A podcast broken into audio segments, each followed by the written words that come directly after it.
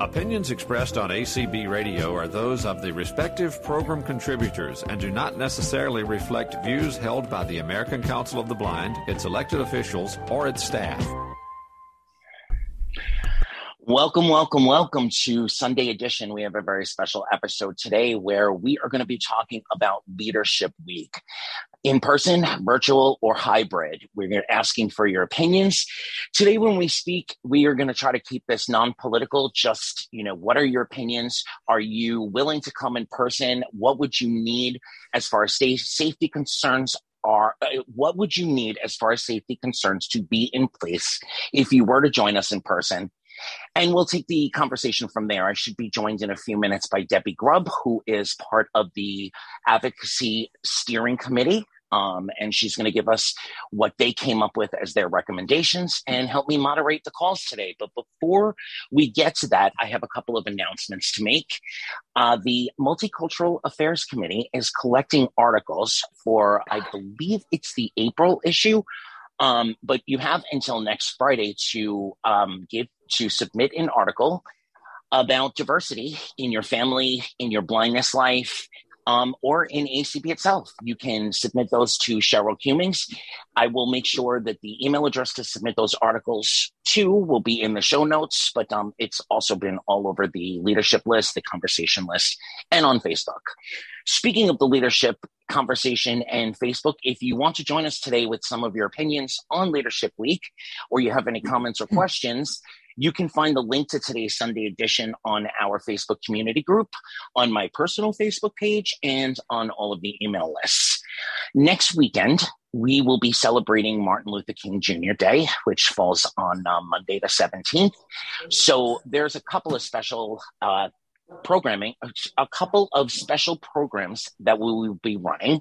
The first being next Saturday night um, I got permission from the director and writer and producer of the movie Say His Name, Five Days mm. for George Floyd.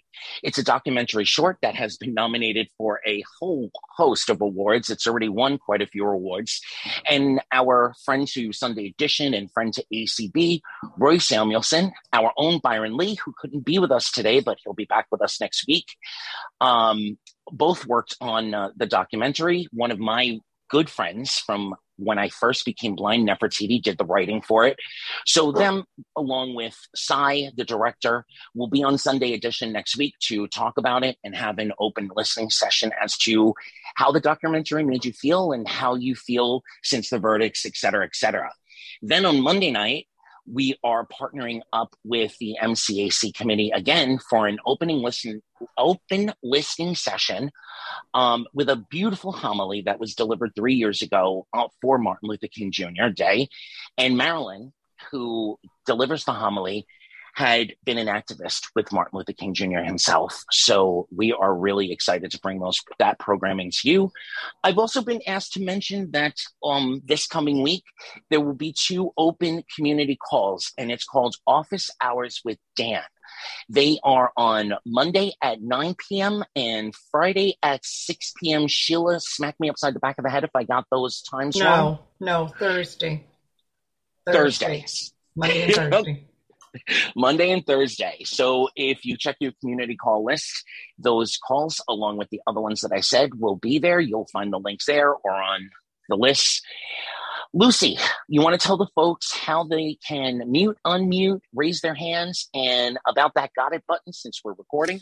Sure. First of all, there is um, a button that you will have to hit because this meeting is actually it's not being recorded yet if you want to start the recording.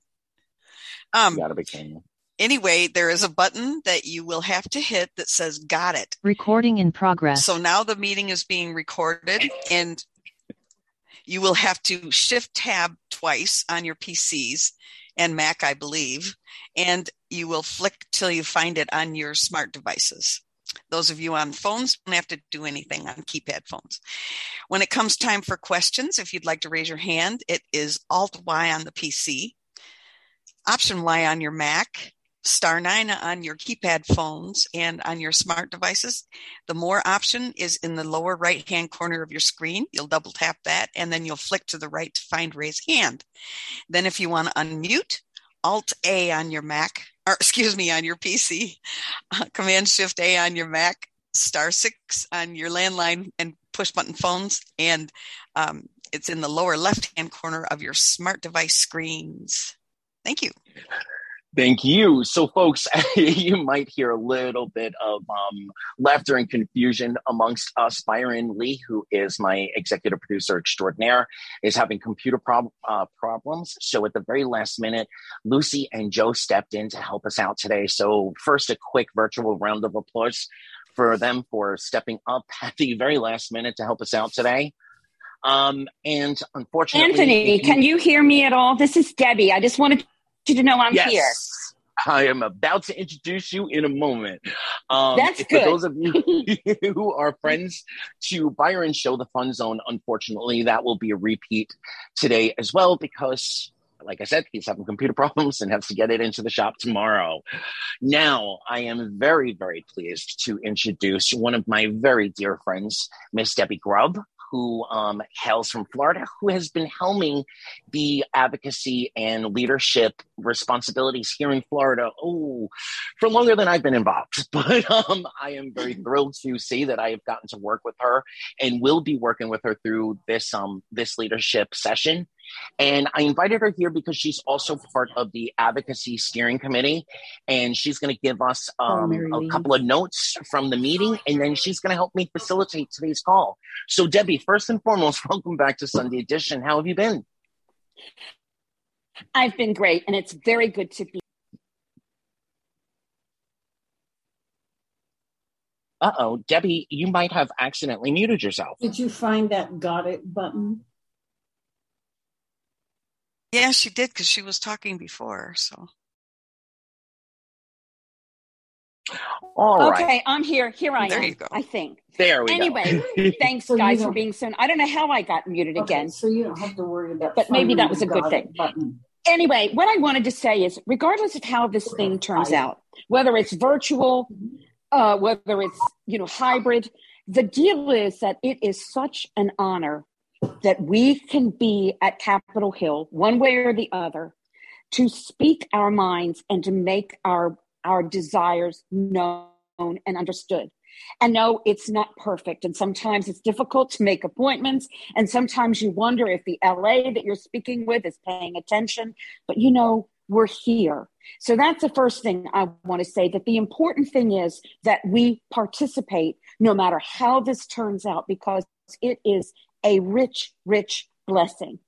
And the other thing that I would say is it is really important that when you meet with someone, be it virtually or in reality, that we do a report back form.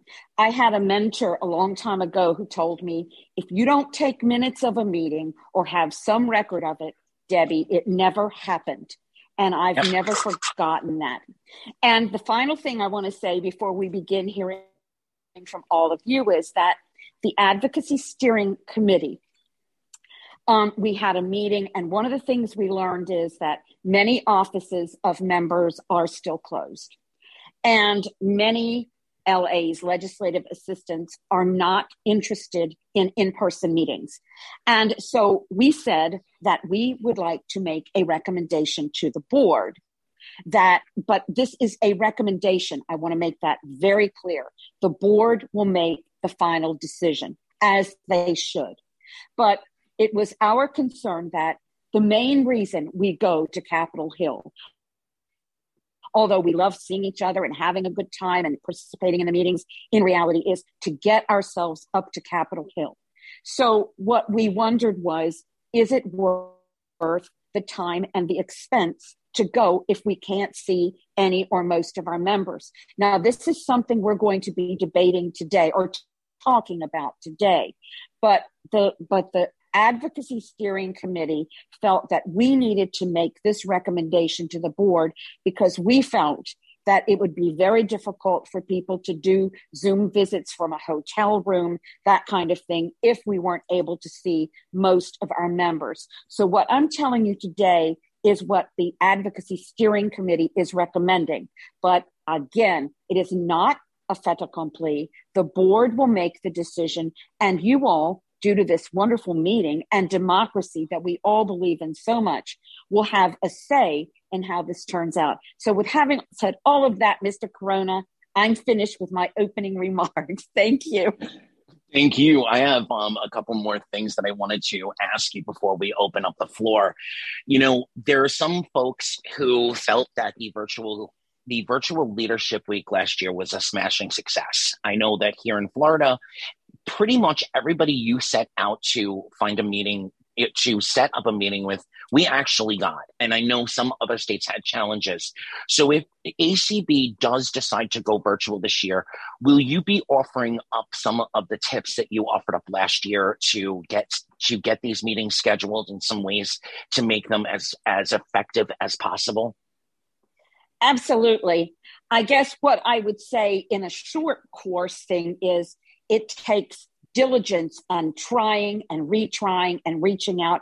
Back in the day when all this first started, when I first started doing this, you could call an office and you could actually speak to the LA and get your meeting set on the phone. I remember the first time I went up on Capitol Hill and I was with our dear friend Pam Shaw. We were both residents of Maryland and we went all over the place. And we were both so thrilled and so excited, she and I. Things have changed a lot now. And what I do is I call the office, the Washington, D.C. office of each member, and I tell them what it is that we are wanting to do. And I ask them if they will give me the name of the appropriate legislative assistant. Sometimes they do, and sometimes they say you have to join to see the appointment scheduler. I create a letter and in that letter, talks about who we are, who ACB is, who FCB is, the Florida Council of Blind. And I list all of our legislative imperatives in a summary, in bullet form. And I send it to the schedulers or to the directly to the legislative assistant.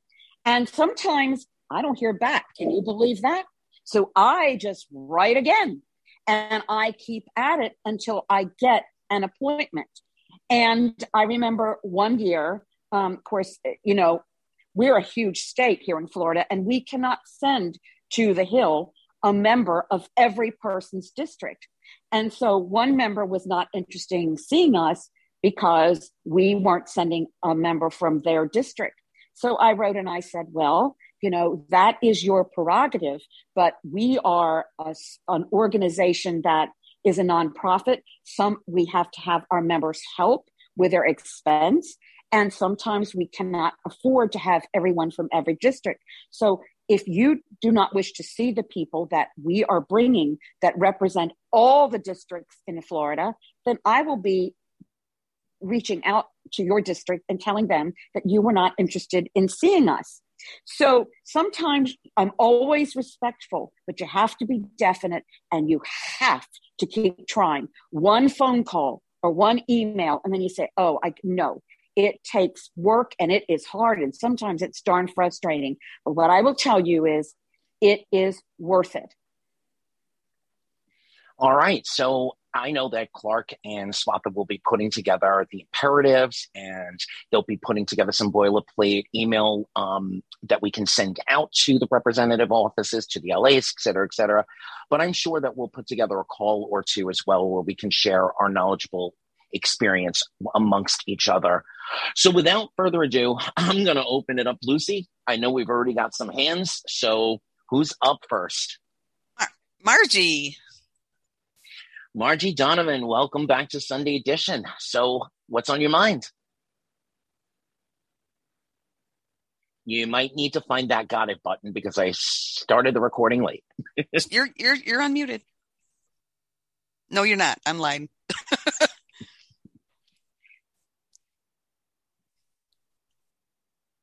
All right. You know what? We'll come back to Let's go to the next Let's one. go to Ray. Yeah. Am Right, I right. unmuted? Oh, Am I unmuted? there you go. There you ah, go. Okay. thank you. That Alt A was giving me challenges. I'm so delighted you're here for this, Debbie. Great to hear from you. Um, Thank you. um, I want to talk about my personal perspective. Um, I personally believe that everything in person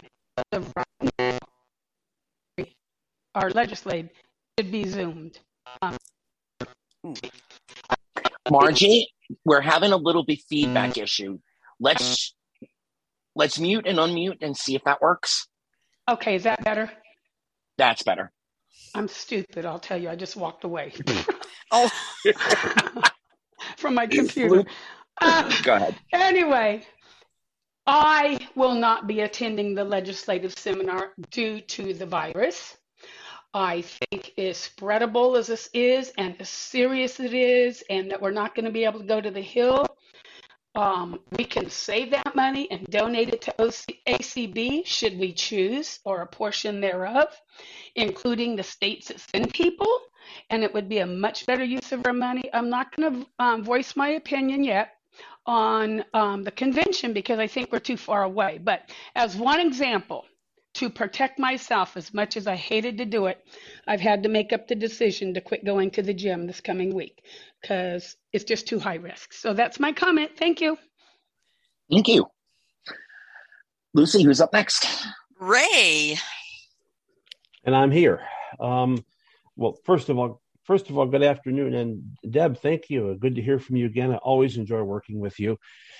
Um, and um, I want to say a couple things. Um, first of all, uh, in my personal, I have my personal opinions, which I'll share in a moment. But my main purpose as an officer of the American Council of the Blind for being here today is to listen to all of you, to listen to what your issues and concerns are. Um, this is not just a simple decision. Um, there are things I think that people need to understand. For example, that you know if we make the decision that we're going to go virtual, we've already signed a contract with a hotel. There could be a financial hit to ACB for that um, if we decide to do that. Um, I, in my personal opinion, this is just my perspective with all the tools, vaccines, treatments, uh, masking uh, that, that people are used to, I think we as a society need to stop letting this virus control us and we need to manage it as safely as possible. I believe even if you can't get all your appointments on Capitol Hill, that there's still value in being together in person to discuss things and um, um, uh, and, and and and you know the president's meeting type things and stuff like that. Um, however, I believe if we're going to do, and, and also with the convention coming up, and I still believe we're going to be able to have the hybrid convention. Um, you know, at some point we've got to start moving ahead here. Um, I think there are things that we need to have the hybrid leadership to learn for convention, not the least of which, and I, because I, who I live with, the co-chair of the Sight and Sound Impaired Committee, um, how we're going to handle Zoom feeds and floor feeds through assistive listening devices. That's a very important component for many of our members. So, but my main purpose here today is to listen, but I will make this, I will state this fact two things. I believe if we're going to have any, we're going to do, I, I believe we can and should do this hybrid, but you know, we'll see if my mind changes by the board meeting. But um, for people in person, I believe two things have to happen. I believe one, we've we've got to require proof of vaccination, including a booster shot if you're eligible. And the second thing, there has to be universal, and this has to be enforced universal masking throughout the hotel, except when you're in your room. So when you're in the meeting rooms or in the common areas, you need to have a mask on. Um, and how the logistics of doing all that, I I smarter people than I are going to figure have to figure that out if we're going to go that route. But I truly believe that we've got to. Uh, uh, there's value, even if you can't get all your appointments on Capitol Hill. I mean, kind of the way I've looked at it is that you know I would get some of my appointments on Capitol Hill, and the rest I'd do Zoom afterwards. Um, you know, whatever, and then get more people to participate. Yes, yeah, last year's virtual conference was a success, but I still believe there's it's important to try doing a large hybrid event where there are people there in person and attending virtually and allow people uh, such as Margie and anyone else to make whatever decision is best for them in the situation. So but again, my main purpose is to be here to listen, and I've even given, up listening to the Packers to be here to listen. So I will uh, be interested in what everybody has to say and uh, take that feedback into the board meeting next week when I'll be asked to make uh, make this decision. Thank you very much, Anthony. And Anthony, again, I have to compliment you. You seem to always have your finger on the pulse of what people are thinking about, what they're talking about, and you you're, you're just very timely again in, in presenting this. So thank you for the opportunity. Thank you so much. Before we take another hand, um, I want to remind folks that if you are listening and you'd like to share your opinions, you can find the links to today's Sunday edition, the Zoom link. Any Sunday edition Zoom link that you find, it's always the same every week, but it's on the conversation, leadership, a bunch of other lists, and on the Facebook community page. I also want to say I am still hoping that we will hear from Clark or Swatha.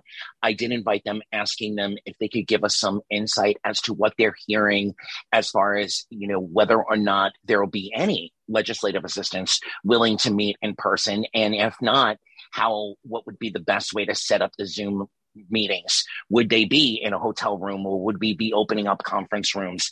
So I'm hoping they still join us, but even if they don't, um, this is a session for us to all make our opinions known. Um, so having said that, Lucy, who's up next? Karen, Ray's, Ray's better half. no, just and Debbie, if you okay. have anything to add along the way, please, your co-host. so please do so. Okay, ahead, I should Karen. be unmuted.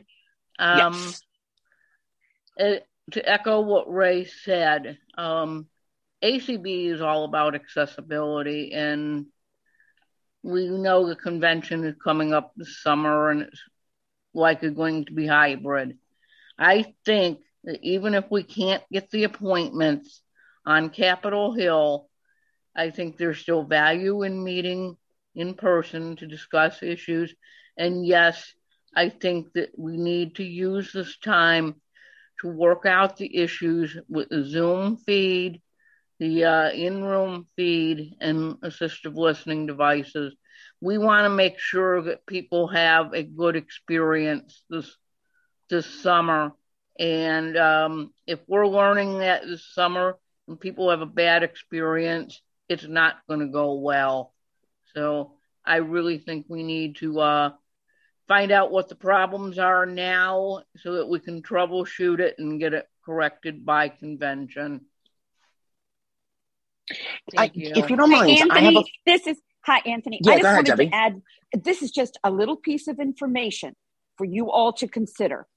At our advocacy steering committee, Claire Stanley, who had um, had Swatha's job before, um, she is still working in the field of advocacy for people with disabilities. And what she says, and this is as of now, okay, what she says is that since the pandemic began and through now, that most legislative assistants are not seeing people in person in the office. She said, as a matter of fact, most offices still remain closed and legislative assistants are working from home. There are some offices open, but she still was not certain about those, whether or not the legislative assistants would be seeing people in person. This is not an opinion to sway you. It is a piece of information for you to put in your in your own mind and heart to consider as you make the decision that you think is best for you. Thanks, Anthony. Thank you. You know, Karen Ray, um, I know you're both still here, I, and I very much think that a dry run for convention is something that's worth it. But for those those states that are smaller delegations that don't have, you know, the bigger coffers and the and the members have to pay completely out of their own pocket, is it fair to ask them to come to Washington D.C. You know, if we're basically using it as a dry run for convention? Um, I just I'm wondering your opinion on that. Sure, uh, you know, I think it's fair to give them the choice and give them the op- the choice if they want to. That's fine. Um, I think it's fair to say, hey, you know, and certainly understand that, um, and I understand the uh, the financial piece of it. Um, I myself am, you know, paying out of my own pocket to attend, and would gladly do so. But I'm, but I'm, but I'm me. You know, other people have different considerations. Other states have different considerations. I think, I think um, that I think we need to uh, give folks the choice and the opportunity, and say, this is what we're doing um, you know, I, I, I, think as part of making that decision, um, you know, a couple, well, let me back up and say this too. You know, by March, I mean, who knows where we're going to be? We're we're in this big spread right now. I've actually heard some doctors say that by March we may be totally on the other side of this. I mean, we can't. There's no guarantee of anything, of course, but um, that by March we may be in a much better place because and I don't like the reasoning some are using. They're saying, well, because 25 to 30% of the people are going to get it. Um, and that's, that's not real nice. But at the same time, I think we need to give people the choice and say that one of the things, and I think be honest with people, say, hey, one of the reasons, if we decide that we want to go hybrid, is that we need to have a dry run of this to make sure that convention's going to work out and that, you know, uh, that, that, that that that you know people need to make the decisions best for them. Now, if ninety percent of the people say, "Well, I'm not going to go virtual. I'm going to go virtual," and only ten percent want to attend in person, then that's another thing. And again, I can't emphasize enough the financial hit that ACB may take from this too if we cancel the hotel contract. So, you know, I'm sure that could be worked out. I'm sure there are there are smarter people that know how to handle these things, but um, yeah, so I, I, think it's I think it's fair, Anthony, to give them the choice and um, you know let the let the chips fall where they may. Since you brought, I likewise since, think it's fair to give people the choice and let them do make the best decision they can for for themselves. Since you brought up the hotel contract, and that is a serious consideration for the organization itself, do we have any information on if we don't hit the projected targets, what kind of financial hit ACB would take versus completely breaking the contract for this year? Don't have that. Inf- I don't have that information, Anthony. So uh, can't can't answer that. All right, um, Lucy, who's up next? Sheila. Okay, good afternoon, Anthony and Debbie. It's nice to hear both of you on this call.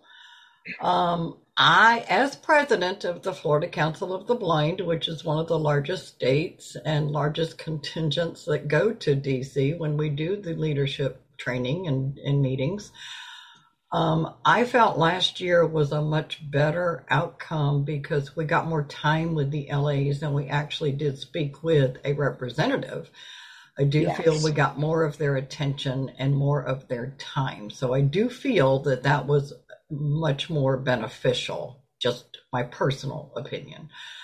Um, I don't believe we're going to be able to meet in person with anybody. And I do feel that ACB is going to take a hit because I don't feel they're going to have the numbers that are needed for the contract. We've been through it in Florida.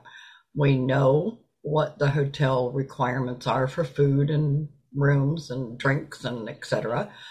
Um, so I have mixed feelings. I, I, you know, I know that the board will make the best decision, and I do believe in my heart that the board will listen to the membership. So that is where I'm going to leave it. But I'm just going to say that I do agree with Ray and Karen that people need to make the best decision for themselves. And as of right now, I don't know that I'm going to go in person, but I will wait and see what everybody else thinks. Well, before I let you go, I think um, you know Debbie and I could offer up our opinions, and maybe we will towards the end of the show. But one person who is very, very uniquely qualified to offer an opinion about hybrid, which I think is something that we need to discuss as well, in-person, virtual, hybrid. Um, Florida, led the uh, led the path for hybrid conventions last year. Mm-hmm. So, in your opinion, how how did it work? Did it work well? Was it 50-50?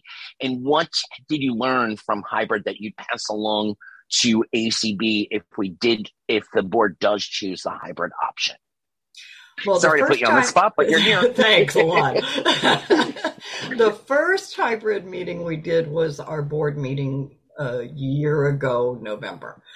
Um, that did not go well, but we figured out why it didn't go well. We didn't have the right equipment. We didn't have the right settings. We didn't have the right internet connection at the hotel. I feel personally, and Ray was there, so I, I do believe that Ray can um, give his opinion on this as well. Um, I do feel that we learned an awful lot, and I do feel that our convention in uh, May last year uh, was absolutely phenomenal. And but we had the right equipment, and we had the right settings, and we had a professional AV person come in and help us set it up. And I don't believe we had very many um, hiccups, if any, in during our convention. So I do know it can be done. It takes a lot of, uh, it takes some extra money, and it. But I believe ACB's already got the equipment, so I don't think that's an issue. But it's um, it can be done. It's it's challenging and it's nerve wracking, but when it's over and it's successful, it's it makes you feel really good. So yeah, does that just, answer your question? It sure does. I think Anthony. Yeah, I just say from my perspective, sitting in the Florida convention in person, I felt, I felt that as an in-person attendee, I, I, what from what I could see, everyone had an equal opportunity to participate and to be uh, a part of the, uh, a part of the the, the the the program, and I think it was, um, I think it actually worked very well, and I felt that um, you know, and I and I and I sitting in those meetings, um, I didn't at all feel uncomfortable. Now we didn't have Omicron at that time, beyond, or Delta either, for that matter. But um, I felt very comfortable uh, that you know that that all of the safety precautions that could be taken were being taken, uh, yeah. and um, you know I I felt it was a very good uh, a very good experience and a good learning experience. And you know uh, quite uh, frankly i think you know that you know that that's something we can definitely uh, learn from. So uh, definitely thought it was a good experience you know one of the things that that hit me from from that experience right off the bat was even through the masks i could smell the cleaning products every time we broke session and came back into one of the meetings rooms. And that really made me feel secure um, everybody was wearing masks. We were all, you know, we were spaced out nicely, and then of course, you know, the cleaning and and and the touching up in between sessions. Debbie, if you don't mind stepping back to the mic for a moment, you participated virtually. Could you tell us how, in your personal opinion, how it was participating hybrid virtually? I'm trying to remember. Sheila, was that the year we had Representative Anna Eskamani? I was there. Um, Is that the year? Is that the no. year we had her with? No. No. Okay. No. All right. This, it's coming back year. to me now. Okay. Uh, okay. Um, what I will say is then it, it's all coming back to me now. This COVID has thrown all of our memory banks off about where we were when. Thank you, yep. Sheila. Okay. So what I would say is this. When you when there is a hybrid event, there are two playing fields.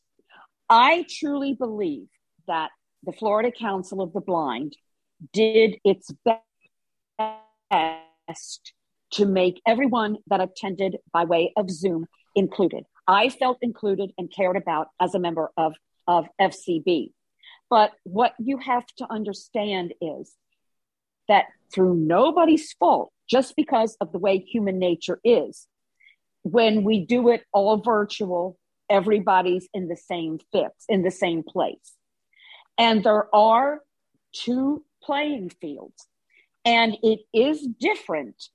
It is very different when you are listening in Zoom and there are people there laughing and talking. Now, I don't mean hybrid is a bad thing. I think FCB did a very credible job with the hybrid. And I think anybody who came by Zoom I, I had one little issue getting in with something I was asked to do, but it was quickly fixed and I was in. But through through just the way the hybrid is, what you're going to have to accept is that there are really two levels of participation. Yeah. It is different when you hear people there and when you're not. But that doesn't mean that hybrid is a bad thing, and it doesn't mean that it shouldn't be done. But that is just a reality that people need to understand. It's not if it's if this is hybrid, it's not going to feel like our totally virtual events when everyone was on the same playing field. But that isn't a bad thing, but it's something that we need to think about. Thank you. Thank you. All right, Lucy, we're ready for another hand. Okay, Terry Pacheco. Good afternoon. Good afternoon. Welcome back. Um, thank you. Um, a couple of I, I've got three points. I'd ACB like to presents. make. The first one is I want to thank Ray and Patrick Sheehan, that the two of them, who are both members of the ACB board, are on here listening. Um, I think it's unfortunate that some other people aren't that will be making these decisions, but hopefully they will at least listen to the podcast. Second thing I want to point out is I personally am totally against doing it at this point in time in the DC area. We have the one of the highest. DC has been talking. They have the highest per capita number of cases in the country. That's right now, on average, in in DC, one in six people either has or has had coronavirus. That's a tremendous number. I think we need to especially look at that from two perspectives. One is how many of our members, especially our older members and our more seasoned legislative seminar members, shall we say, have other lung issues, perhaps related to the to their ROP as infants. That's something that, and that is one of the most dangerous parts, as you will hear when I noticed Penny Reader has her hand up, and what she's going to tell you is very much further on that air in that area. Um, the other issue that I think we need to take into consideration is I personally know seven people who are blind who have lost their lives to COVID in the last two years. We have been an organization that for decades has worked on pedestrian safety and safety in general of blind and visually impaired people in this country. We have not had that many deaths from pedestrian accidents in the last two years as we've had from COVID. And I think that's something that we need to reflect upon. And that with that, I wish you all well. And unfortunately, if you do choose to come to DC, I wish we would be able to see you, but we're not going to be able to do that because it just, none of us feel that it's safe in this area. Thank you and have a good afternoon. Thank you. Thank you, we Terry. appreciate that perspective. Absolutely. Lucy, who's next? Doreen. Hi all. So this is Doreen Cornwell from Seattle. A few different comments. Um, I thought that it was incredibly successful last year to do all virtual lobby visits. That meant we were able to, the Washington Council of the Blind, we were able to meet with all but I think one of our representatives, and oddly enough, it was the most outspoken one in Seattle. But um, so that meant we were able to involve more people. We didn't have to have the cost and climate change ver- uh, burdens of cross country air travel. Um, so, and, and then the other thing is, I have a lot of people right now who've been affected by COVID. And last night I was going to go to the symphony with a friend, and she called me just as I was getting ready to go on the bus and said, "Why the concert's canceled?" Um, I agree with the thought that there's a good chance we may be past the Omicron wave by March. No. Um, but I think, and I think it's might be important to be experimenting with the hybrid model because we want to know, you know, what tech do we need from hotels? What what are the different considerations when you run meetings? I think that the getting getting that just just having experience with that is valuable. That said, in Washington, we this is we did we've done two years of all virtual convention and we've been able to negotiate putting off our contract with the hotel we had contracts with. Um so i guess i want to know if the board has done anything to talk to the hotel about maybe uh, somehow delaying that contract. Um i personally have no time or interest to travel to dc and I think that there are people from WCB who have traveled regularly and would be happy to continue to travel, but uh, there are lots of us that aren't interested. So I think that's, I appreciate everybody having this listening session, and I'm happy to feed it into the board's work process. Um, I also wanted to say, as far as follow up from last year, I would love a little snapshot report of where the priorities we worked on last year are.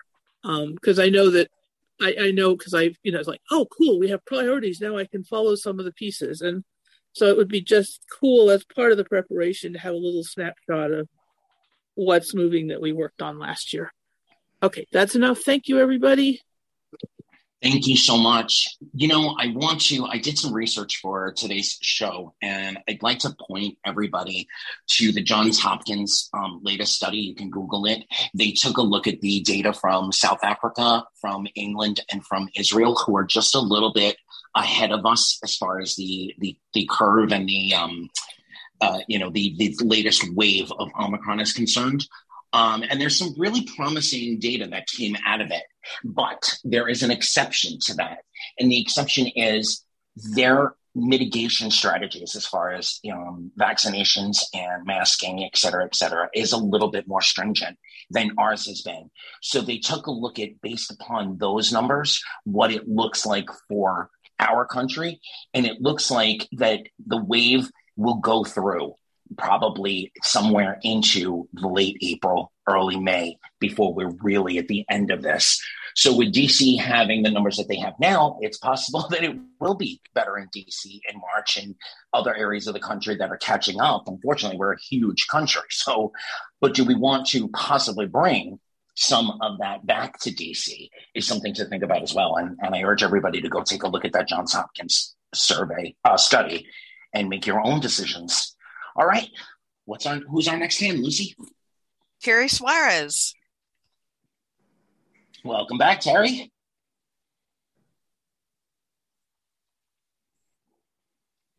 Terry, you might have to hit the got it button. Okay, got it. Thanks.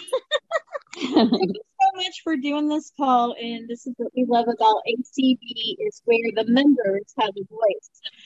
Um, what I have to say is is three things. I see that we're having a discussion, and as the president of CALM ACB chapter of our at-large members, where we are overcoming the barriers of the rural areas, it's not just COVID. It's the challenges of getting on an Amtrak, getting even on an airplane. There are over 60 counties in Florida where we don't even have a hospital, let alone an airport for a vision impaired blind person to be able to travel to Washington, D.C.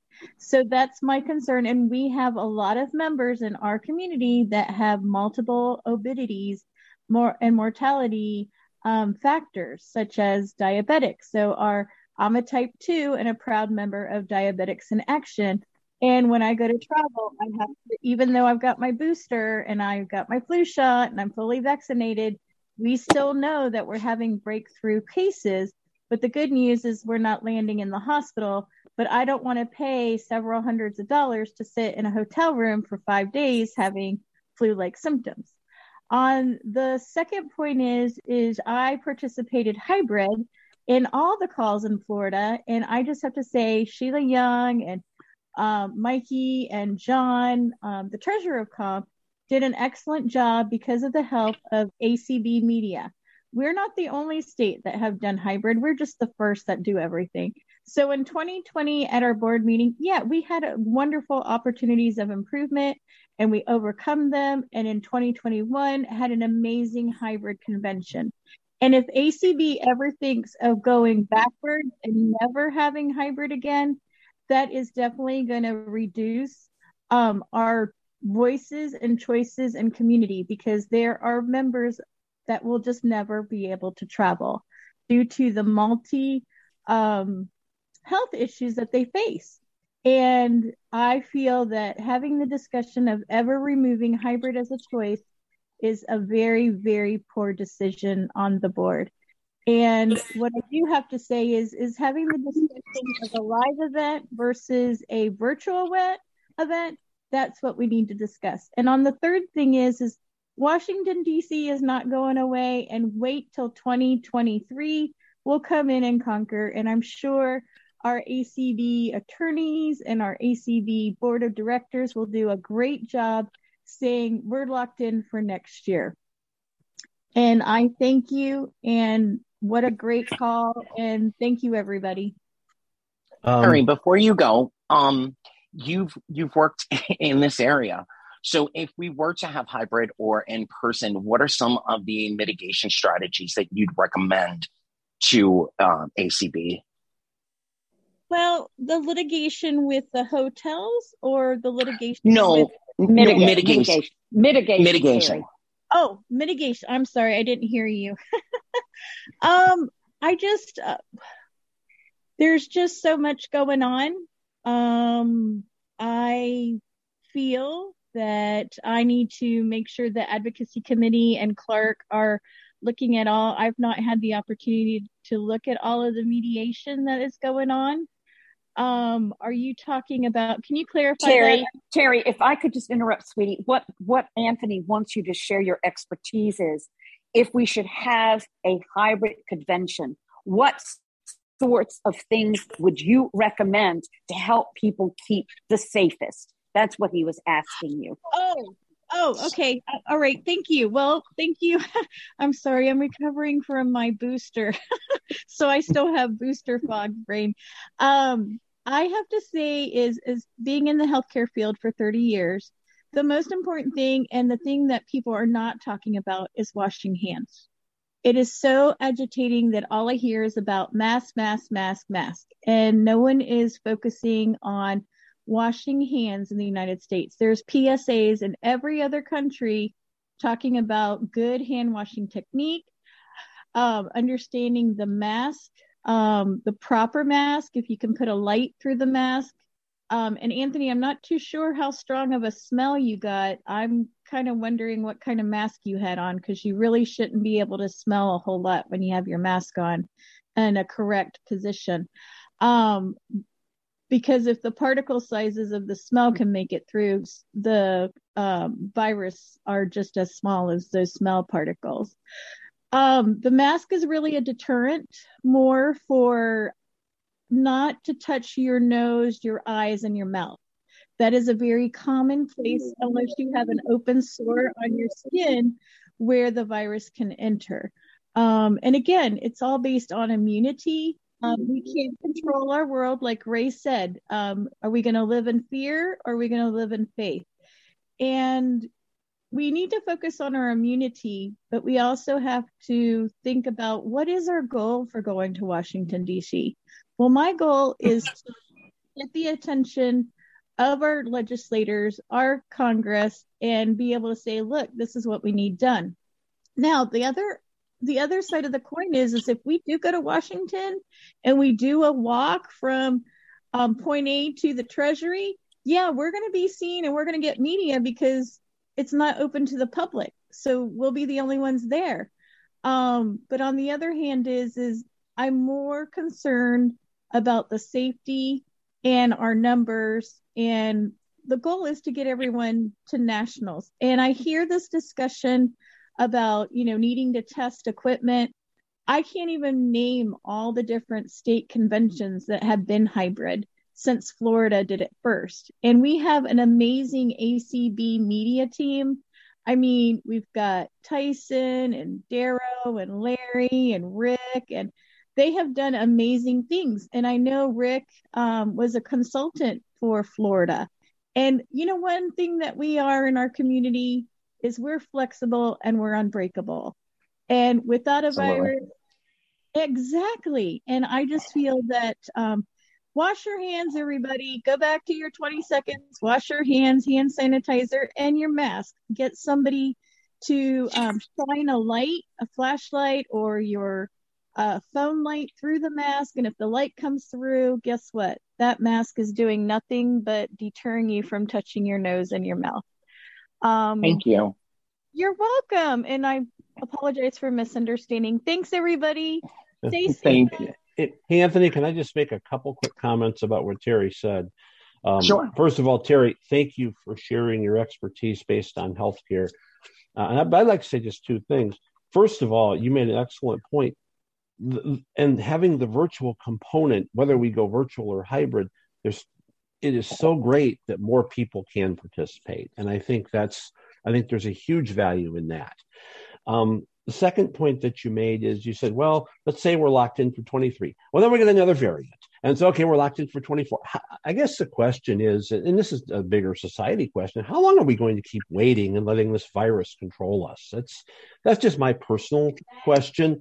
I think, you know, we can do everything and anything possible to keep people safe. And, and by the way, thank you for reminding people about washing your hands. I haven't heard people talking about that lately. I mean, I hear masks, I hear distancing and things like that, but um, you know, I the, but the washing your hands is is important, and I have to admit that I don't do it as much as I should. Um, but um, the uh, yeah, I think that's um, I think those are good points. But I think I, I think, like I said, I think at some point, and and I'm, it's not just me saying this. Even people like Anthony Fauci are saying, you know, we got to figure out COVID's not going anywhere, guys. We got to figure out, and, and this is a bigger society thing, how we're going to live with it, and that's, I think, what and and live our lives with it presence. I mean, I personally happen to believe it's going to be like the flu. Every year, we're going to have to get a booster shot for it. I'm totally fine with that, and uh, you know, it's it's um, you know, it's certainly uh, something that you know we will look at. By the way, as far as the hotel contract, I'm sure Eric and Kelly and the folks in the national office are looking into that right now in preparation for the board discussion. So, just would uh, make that point as well. Um, Anthony, right, can I respond to something that um, Ray just said? Sure. Okay.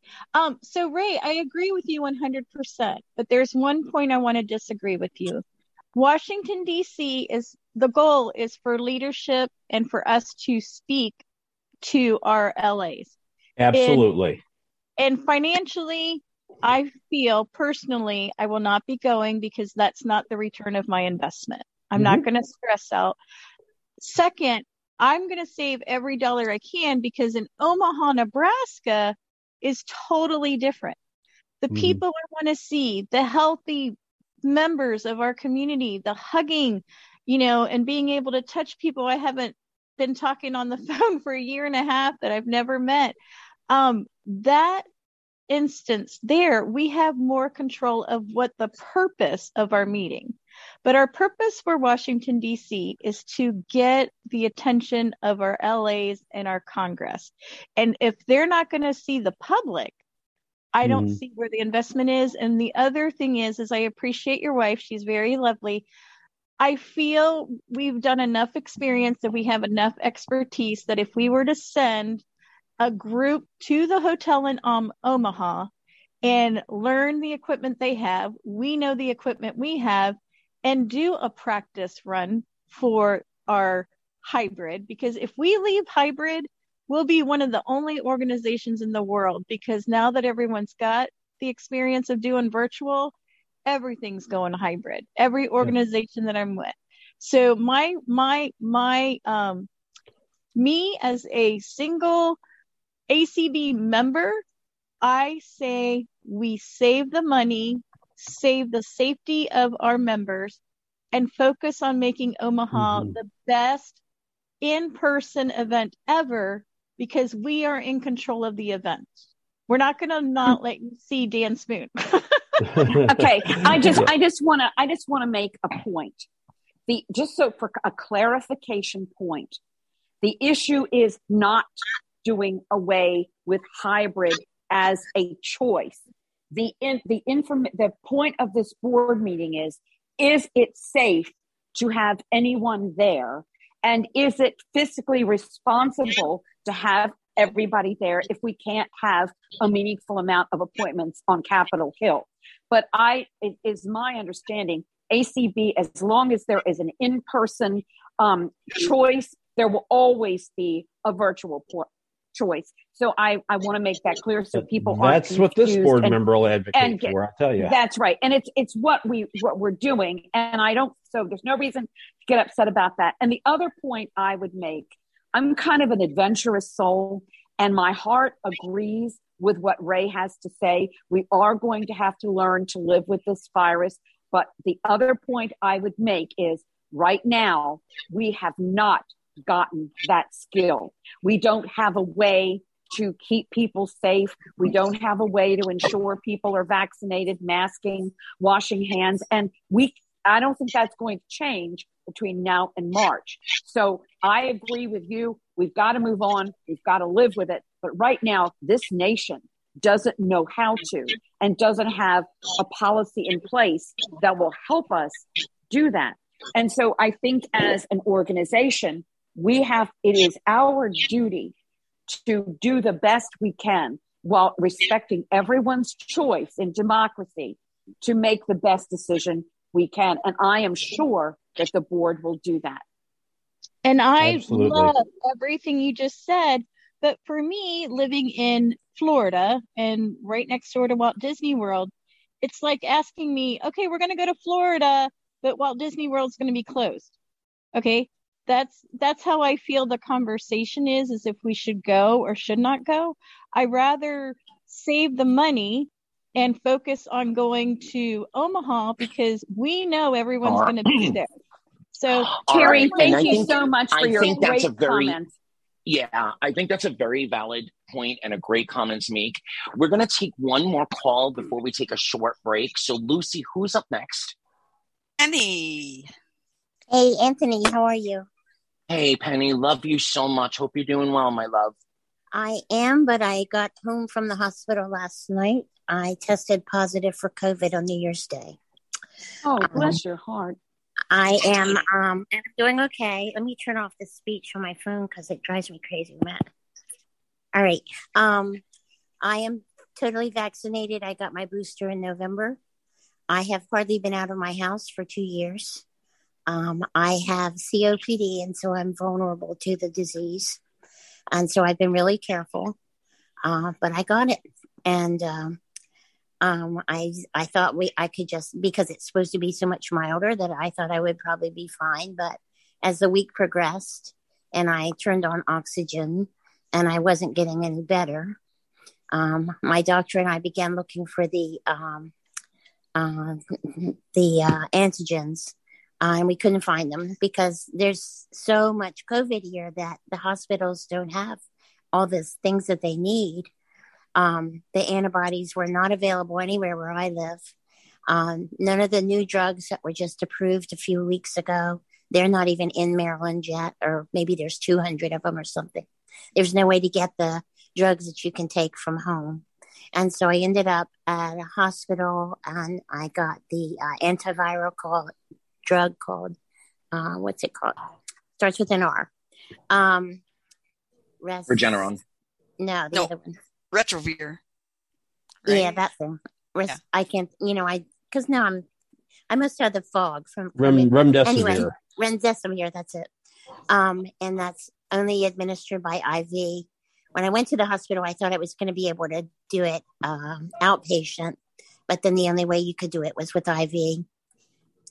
So um, I got three doses, and I was lucky they let me come home after three. Most people they keep for five, but I think I was a pain in the ass kind of patient, and they were glad to get rid of me because uh, the blindness check drove me quite crazy.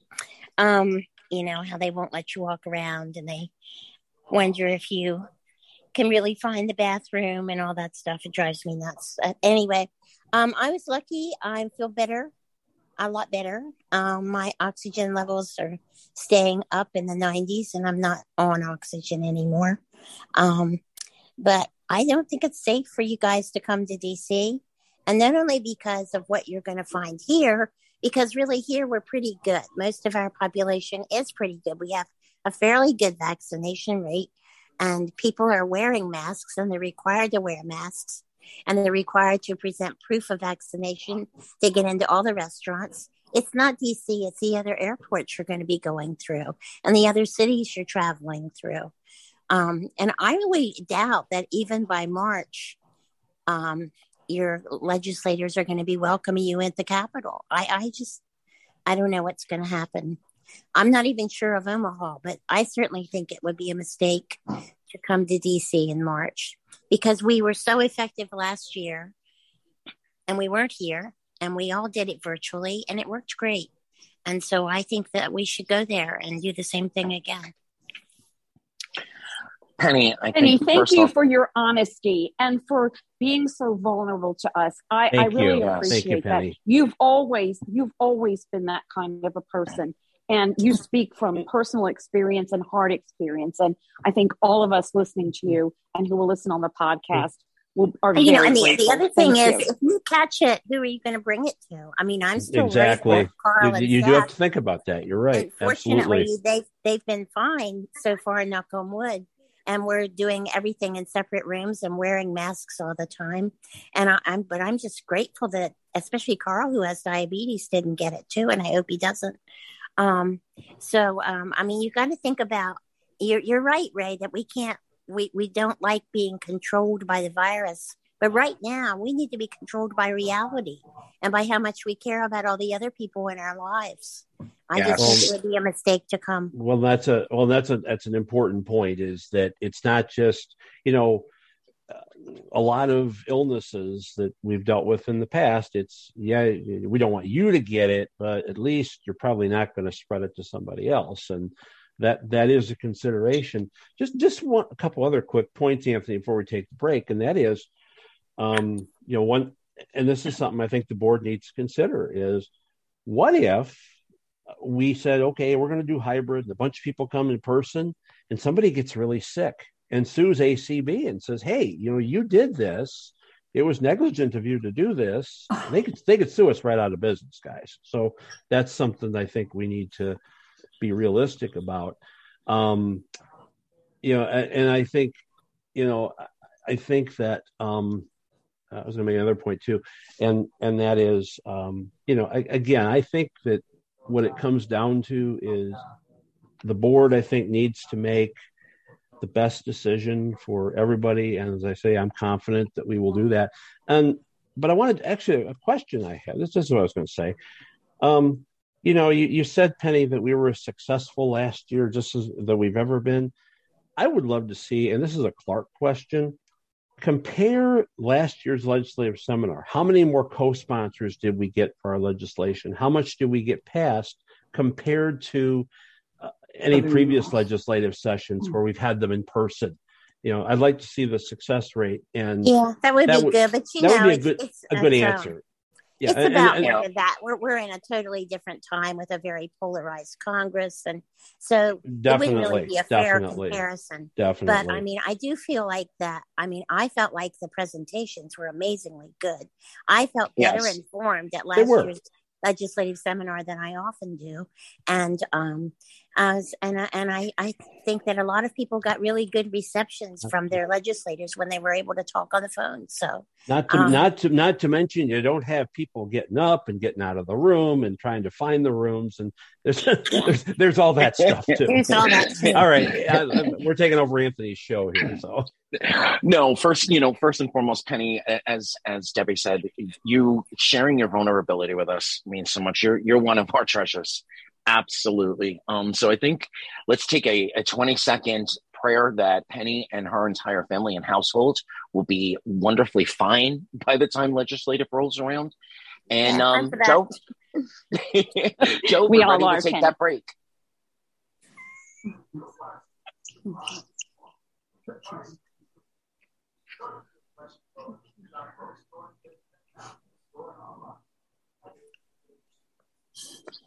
Anthony, what was it like in Honduras where people didn't feel safe? Honestly, I felt a lot safer in Honduras. You, they take your temperature indoor, outdoor, wherever you're going that's public, and masking is required everywhere you go. It, you know, Gabe puts it very, very succinctly. Their hospital system couldn't possibly handle well, what, what we're handling ours. here. You know, the hospital I was in was so short staffed. I mean, I got really great treatment and I was really lucky. I was in one of those rooms where all the air flows out and the only air that flows in is uh, is uh, fresh air. The American Council and, of the Blind plays an important role in the daily lives of blind and visually impaired individuals all over the country. Whether it's making products and services more accessible for the blind, advocating for appropriate education for blind students, issuing scholarships to deserving college students, fighting for accessible currency, along with a host of other issues, it takes contributions from all of us. You can help by joining the Monthly Monetary Support Program, MMS. It's a great opportunity for members and friends to make sure these efforts continue. What ACB does enhances all of our lives. For more information, go to our website, acb.org, click on the donations link, go to the MMS tab, and enter or call 612 332 3242.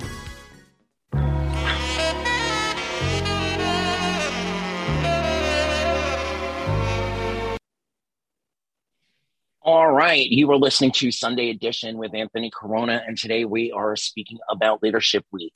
Virtual, in person, or hybrid. Um, we're listening to hear everyone's concerns, to hear what they think would make the, if we do choose a virtual or a hybrid, some of the mitigation strategies that they would need to feel safe. Um, and basically whatever you want your board to know before they go into the meeting on the 16th and make the final decision.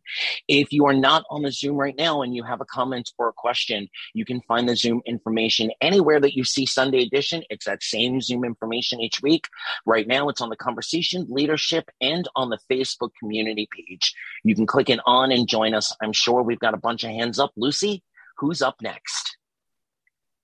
Actually, we do not have any hands up, Anthony. Oh, we got one now. Welcome oh. up, Meryl. Hi, um, Debbie. It is so good to hear your voice. I miss you terribly, as you know. So Meryl. sweet, Meryl. Thank you. You're welcome. And Penny, my heart goes out to you. It really does. And I'll be giving you a call if you're up to it. You know. But um, also, my feeling is acting as vice president of the American Council of Blind of Maryland in light of this variant, which is really bad. As much as I want to be in DC advocating, I, I don't, and because of the fact that the representatives are, the aides are not going to be there and all that, I really think that it should be virtual. But it's a hard decision, I know, and I know the board will make the right decision, and I will be listening to the board meeting attentively. Thank you. You know, before I take another hand, um, Penny, uh, Meryl, those of you that are in the DC area, can any of you um, give us a little bit of um, a perspective of what security in in and out of the city and around the city looks like? None of nobody's mentioned that and i'm curious to know from folks that are there what security looks like.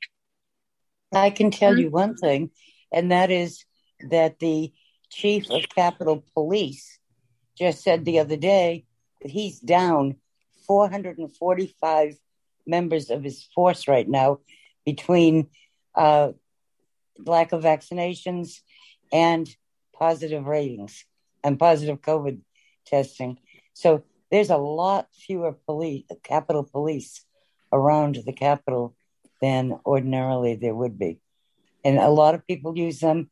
Uh, they often assist a lot of our people getting around Capitol Hill. And that's a big number of them, 445. Yeah. Sure is. That's a big number. Yeah. Oh my God. And and one more thing, Anthony, it's Meryl. Um, for people like Ray and people from other parts of the country, a lot of flights are being canceled too. So that would be another issue. But that should clear up by March, though. Well, I hope it may be. I don't know. I don't know. You can't. You can't. You don't know what's going to happen, Ray. You don't know what's going to happen. Oh, I don't. Oh, I know that. I know that. Um, it's I mean, you can assume it's going to clear up, but you know, there's no way to know that. The other thing that's down are the number of first responders. I think 20% of ambulance drivers and firefighters in DC are not working. Um, And then, True. like I said, the hospitals are understaffed and they can't get the meds that they need. So those are things you really need to think about. And if, Anthony, if I can butt in for a minute, something Sure. else that nobody has mentioned at all that's coming up as well, and it be just in time for, in, in the negative sense, um, just in time for legislative seminar is we have two long weekends coming up. We have Martin Luther King weekend and we Yeah. have President's weekend, and both of those are apt to cause increases that would be in full swing by the time we hit legislative seminar. That's true. Mm. That is a good point. All Hey, right. Jane, Uh, Jane has her hand up. awesome. Jane, welcome back to Sunday Edition.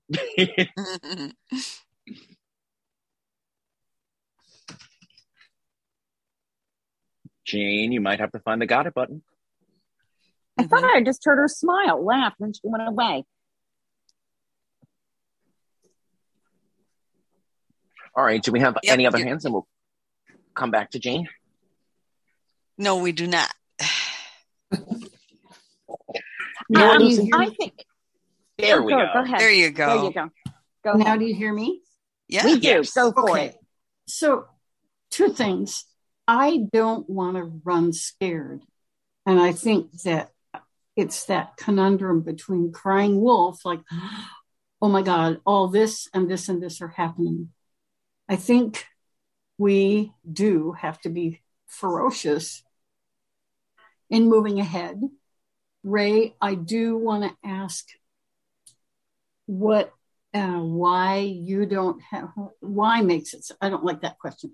I i do want to know what the cutoff would be for acb what the monetary hit would be and i think we should know that because i don't want to be feeling pressured that you all need us to back you up and not doing it directly just because we don't know the monetary stuff. But um, I know I know I won't go to Washington, but I'm going to go to Omaha.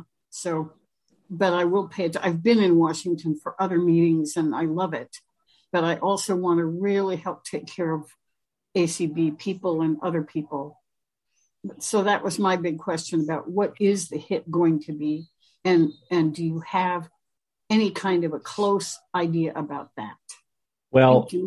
Uh, Jane, all I would say is, I mean, I don't know the the real answer. And again, I would just say that I'm sure that that's something that Eric and Kelly and folks are looking at. And I, you know, uh, and and they will tell us that at the board meeting. Um, the board meeting puts us about 60 days prior to the actual event, uh, give or take a few days. So, um, that there usually with things like this there are penalties that as you get closer increase as you um you know or you'll get closer to the event that you may have Right. to to make a change so um, i i truly guys i wish i knew you know kind of what we were looking at but that Okay. hasn't been shared with me and or the rest of the board at this time uh, so I do think um, that is um, that is definitely something that we will be that will be presented to us as part of the uh,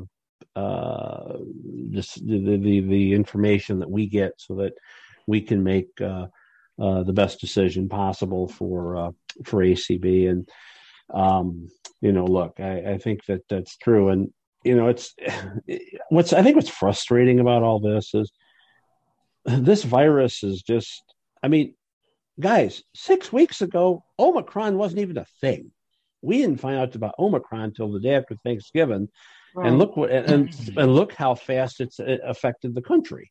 Um so you know it's just really it's really it, since march of 2020 i think it's just been really challenging to and if we think it's challenging gosh what's it been like for medical folks and researchers Mhm. to and scientists to figure out which way this virus is going to go and what it's going to do i heard somebody i heard somebody say a couple of months ago that this thing is throwing more curveballs at us than than anything so um, uh, yeah so go ahead jane i'm sorry Well, that's okay.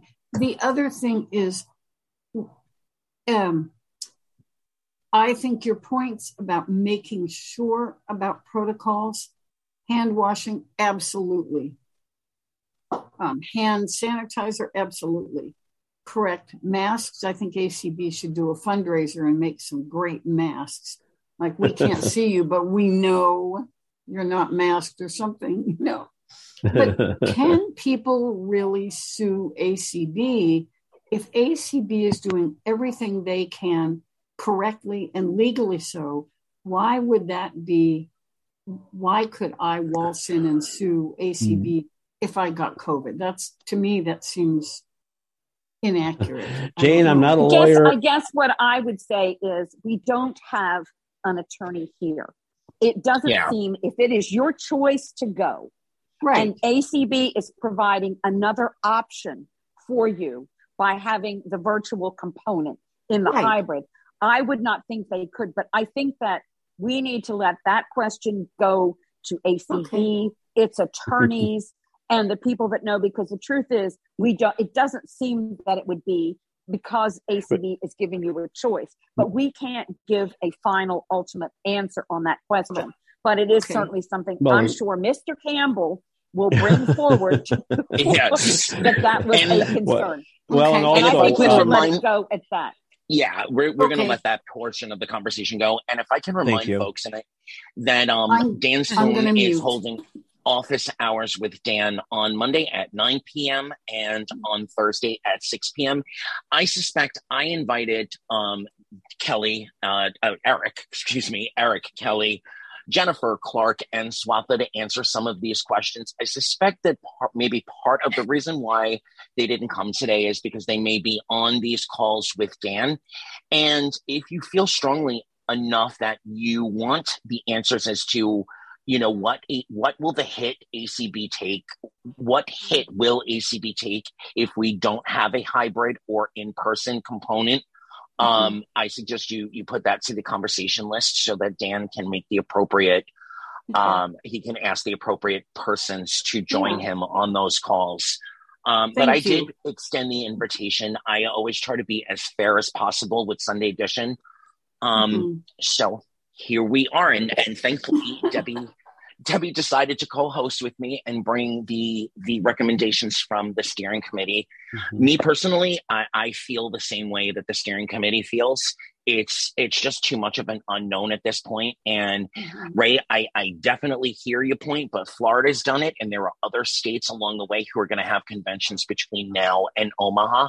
And yep. I think if we really do need to test the equipment and things, we ask one of those states to to step up and and be a hybrid um a hybrid training ground for well, in, Omaha. Yeah. Well, in Illinois is going to be one of those states that's going to have a convention, and we certainly will be. Uh, we are, are seeking the working assistance of ACB Media to assist us with that, and so um, yeah, definitely um, uh, there are ways of um, of uh, going of going about it and uh, uh, and that so Anthony, right, I'm let's... wondering unless unless somebody's got a burning question, and I, but I think if if we've said just about everything that needs to be said, unless somebody has a burning desire to say something, which is absolutely their right, we might want to say, does anybody have any questions about doing um, the Zoom thing with legislative seminar? Florida is going to have another training program like we did before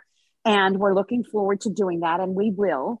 Um, but if anybody's got any questions, but if we don't have any more questions about this thing, maybe we could use the time we've got left to discuss some questions about doing the thing by way of Zoom and we how you have, include everybody. Go ahead. We have one more hand, so she's had awesome. her hand up for a minute. Christine Hunsinger. Yes. Um, I just have two comments. Um, no matter what we do, even even if we do a um, hybrid, we may invoke the costs of the hotel because we don't have enough room nights, because there may only be 22 people showing up when we said we wanted rooms for 120. Uh, and that just won't be enough. And so the other part of that tune is we may well be able to invoke force majeure again, as we did in 2020 um, because this is, no matter what, especially in the DC area, maybe not in Alexandria, but certainly in DC. Um, although I don't know about Virginia has been having high numbers as well. And I don't know how much of them are Northern Virginia, but those are just things to think about that uh, force majeure may be able to be invoked again. And all it would mean would be next year we'd have to use the same hotel. Which we probably would anyway. Mm-hmm. Okay, does anybody have, if you have any question, whether it is about the Zoom thing that I brought up or other comments about this, this is your show, as Anthony has said. So please raise your hand, and I think we'll be willing to entertain questions or comments on both subjects. You know, Debbie, we had some really successful legislative meetings last year. Um, I, in fact, my team, we had one that went for 47 minutes, and we were basically expecting to be 20 minutes the most. Um, and and the LA just wanted to know more and more and more. I was wondering if you wanted to speak a little bit about how different it was to to meet with them via Zoom. Hey, hey, hey Anthony, before you do that, I'm gonna Sure. I'm gonna step I'm gonna step out just because I want to get back to football. It seems like uh, we're kind of moving to a different Green Bay. subject matter. So go Green Bay. I'm going to step up. But before I do, thank you everyone. Um, e- e- even you heard my comments today. It may sound like it, but it's absolutely not true. I have not made up my mind how I feel. I want to hear everybody's input. I'm going to try to get to the listening sessions this week with Dan to see what people are thinking. I have not made up my mind. I'm sure other board members, I can't speak for other board members how they feel, but I thank you, Anthony, for giving us the opportunity to listen to members, to hear their concerns. And this will all be taken uh, into account uh, as uh, we meet next Sunday and debate this issue. So thank you very much. Thank you for your you very- participation, Ray. Abs- You Thank bet. you, thank you. And on that note, real quick, I did hear from a few board members that said they would be listening in through ACB Media One. Um, so if you're out there and you have a comment or a question, please join us as well. But um, there are there were a few board members who said they would be listening because they wanted to hear what our members had to say and what their feelings are. I think we just heard Doug's hand go up. Yes, so we did.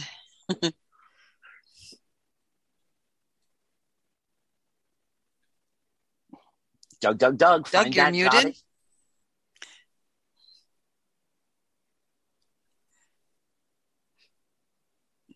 Get the got it button.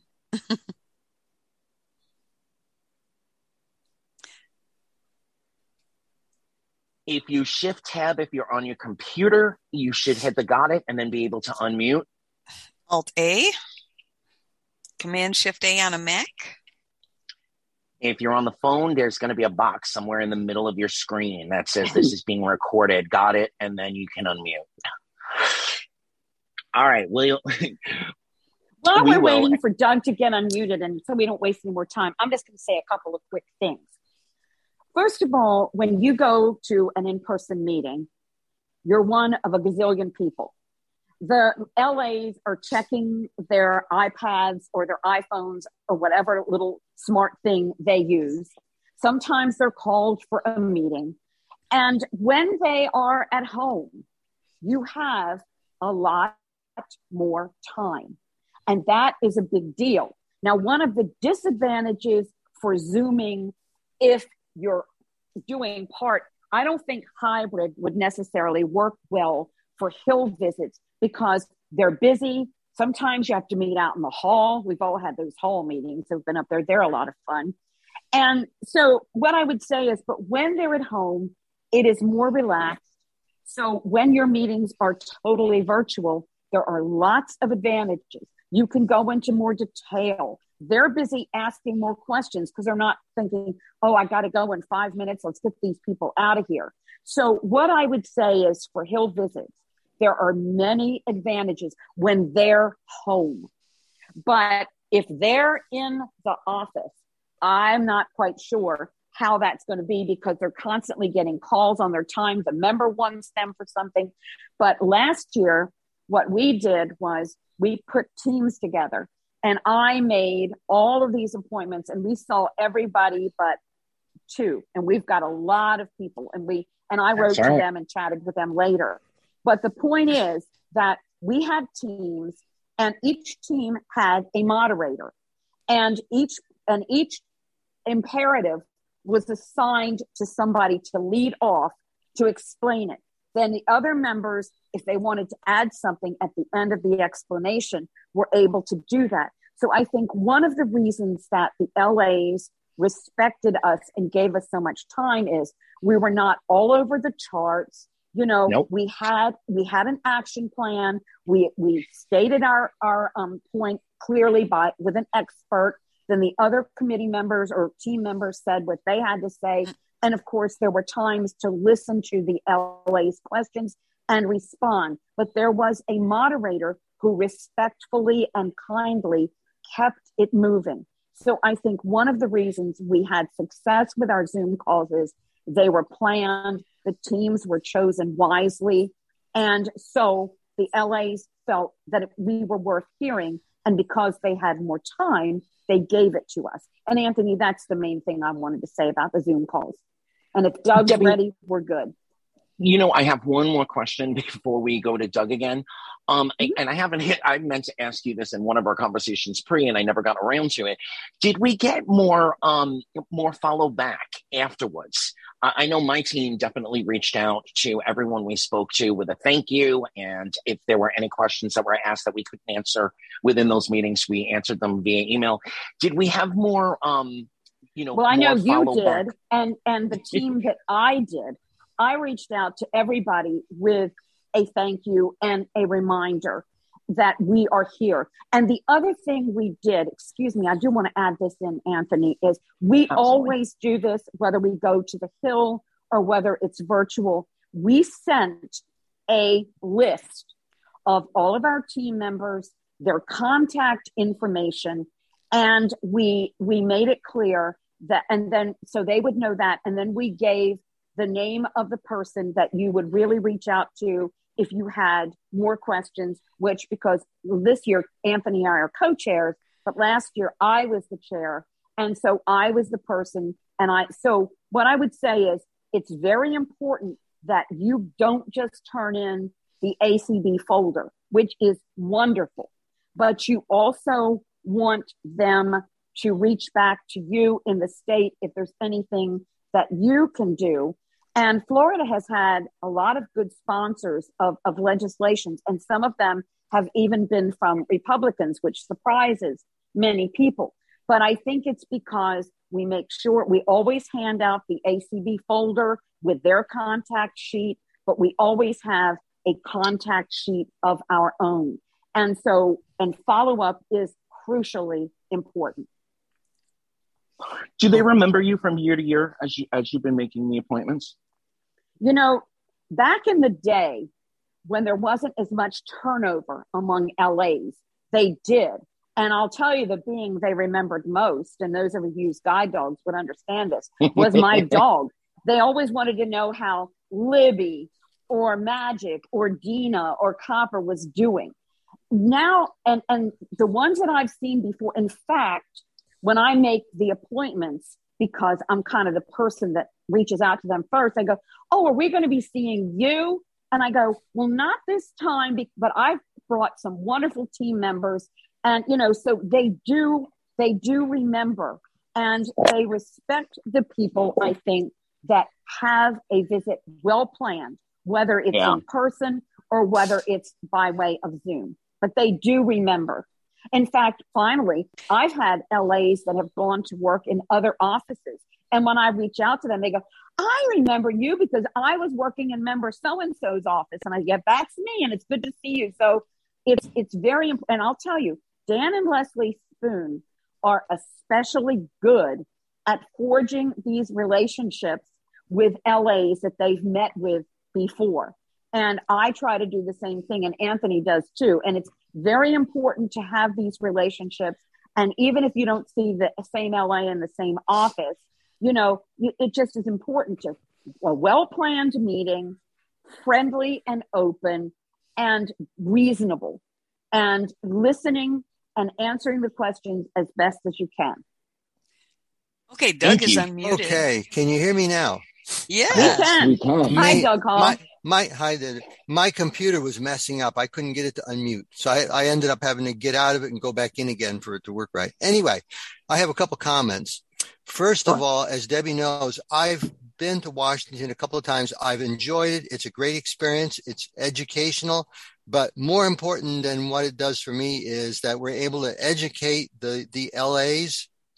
Um, unfortunately, as Debbie already mentioned in her message, some of the, a lot of the LAs aren't even there. So if we go and go to Washington, go to the Capitol, if the offices are closed, we're not accomplishing anything. Um, so that that's one of the things to consider. The other thing I think that's that really I need to mention. I'm in good shape, but my wife is very susceptible, and I'm not. Frankly, I am not willing to take the chance that I will bring her home something that'll kill her. And I think that's something we need to be aware of. It's very whether whether it's on the plane going up there or at the hotel or whatever it is, it is very possible that we could bring home the virus and share it with other people. And i am not willing to take that chance. You know it's great to it's great to educate our our legislators but it's not worth educating our legislators if it, if it kills us to do that. Um, i like the idea of the zoom presentations that we did last year. I think it was very successful I really enjoyed talking to, talking with the people that we called, and I'd like to see us do it again. Whether we're there or doing it by Zoom, the important thing we need to remember is our job is to educate the legislators, whether it be done in person or by Zoom. We need to educate them and to get them to, to learn what the needs are that we want them to vote for. I thank you so much. All right, Mary Tyson. Hi, everyone. Um, I, I just want to make a couple of comments as well.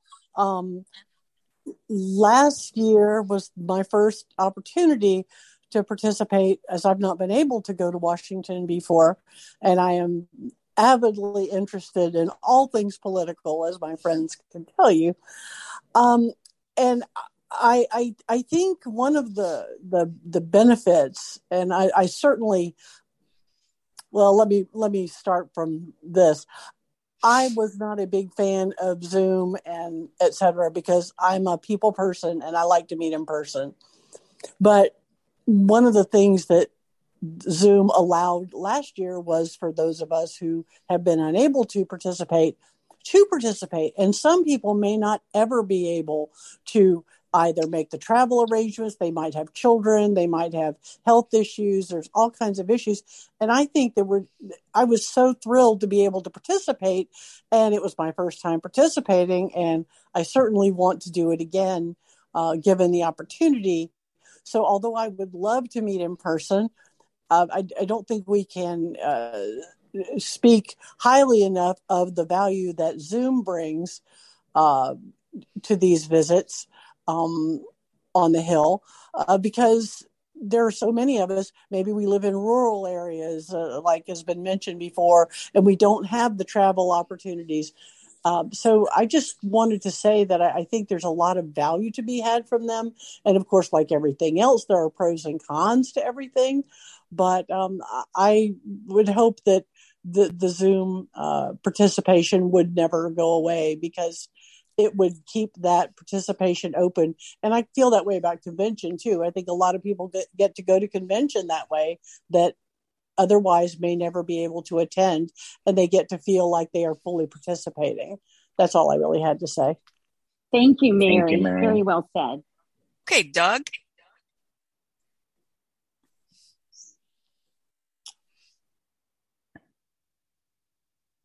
Maybe he Oh, stupid thing. There we go. You're, you're there. You go. You're Okay, is it talking now? yeah. Yep. Mhm. That's weird. Anyway, sorry. I was trying to un. I was trying to uh, uh, lower my hand, and my computer's frozen again. So, uh, you, I already made my comments before. Thank, you. Doug. We got Thank it. you. Thank you. Lucy, do we have anyone else? No, we do not. did you participate in leadership um, last year, Lucy? I did. And, you know, that was the first time that I ever uh, attended. And I loved it. I absolutely loved it. Um, I would definitely go to Washington, D.C. in another year, uh, you know, in a different year when things are settled down, um, just because I had the opportunity to participate virtually first, I, um, you know, found out how great it was. So I would definitely go, um, but not this year. But I will definitely register again um, for the virtual end.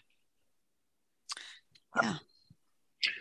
You know, I, I envision at some, you know, at some point, maybe 2023, there being a, a good way to hi- to do this hybridly, not standing outside in, in a hallway or even sitting in the, you know, in the member's office with an LA with an iPad or something. But I think that there's a way to have, you know, multiple, multiple ways of meeting, um, you know, and have a team back home that can't travel for all those various reasons to cover the virtual. And, for those of us that can get to DC and want to, you know, want to spend some of our hard earned money to get up in their faces, have that option as well.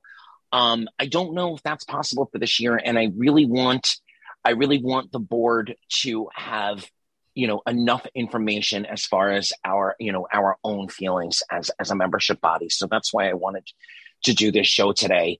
Um, I don't know how long the sessions with Dan were in planning. I may not have done the show today if I had known earlier that Dan was having them. Um, but you can never have enough input. So I do urge everybody, I'm going to repeat it again. It, um, Monday night at 9 p.m. These that's Eastern, of course. And uh, Thursday at 6 p.m., it is office hours with Dan. And I'm sure that this is going to be, you know, the biggest topic of office hours with Dan. And hopefully, Dan and Leslie, if you are listening, Dan, hopefully you can answer some of the questions that have been raised today that we were not able to answer. Um, Debbie, do you have any other thoughts that you want to share? Yes, I want to kind of end as I began. First of all, I want to thank you it's an honor to co-host this show with you, me, with you, because the legislative seminar and all of the legislative process means so much to me personally, as it does to so many in ACB.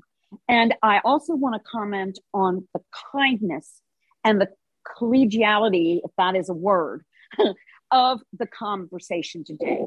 People were respectful and kind, and the conversation, that's what we need. We had a place at a table where we all were equal and we all got to speak our minds and we got a chance to speak, those who wished to, and those who were speaking were heard respectfully.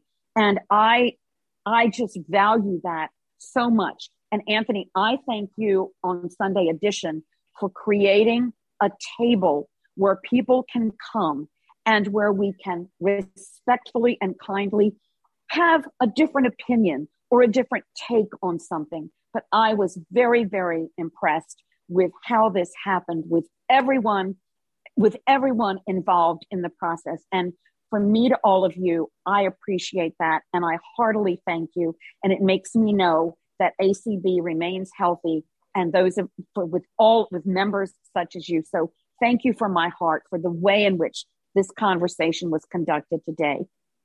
Thank you. I, I try as best as I can to keep a fair and a very respectful conversation, no matter what the topic being, what no matter what the topic is of the Sunday that we're on air. Um, you know, for me, the very first time I actually met you was at legislative seminar in um that is true. Yes, 2020. Mm-hmm. And you know, we had we had interacted, I believe, on a call once before that, but that was the first time we really met and got and I got the chance to know you. And you graciously allowed me to be part of the team that year. I hadn't been in Florida for very long. Um and I, I well, we were the gainers on that. So, well, you, you, know, it was a little bit of a gamble. You didn't know that much about me at that point. Um, yeah, but um, I knew Gabriel, so it was all good.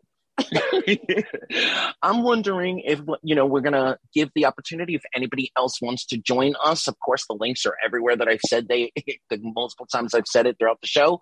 Could you tell us about your very first legislative week? Well, as I said at the beginning, I got to tell you, Pam. You Pam don't have to tell us and the year. no, no. Well, Pam, Shaw, and I were a lot younger than both of us are now. And we, I lived in Maryland. Pam was living and working in, um, in the DC area, and we knew nothing about setting up.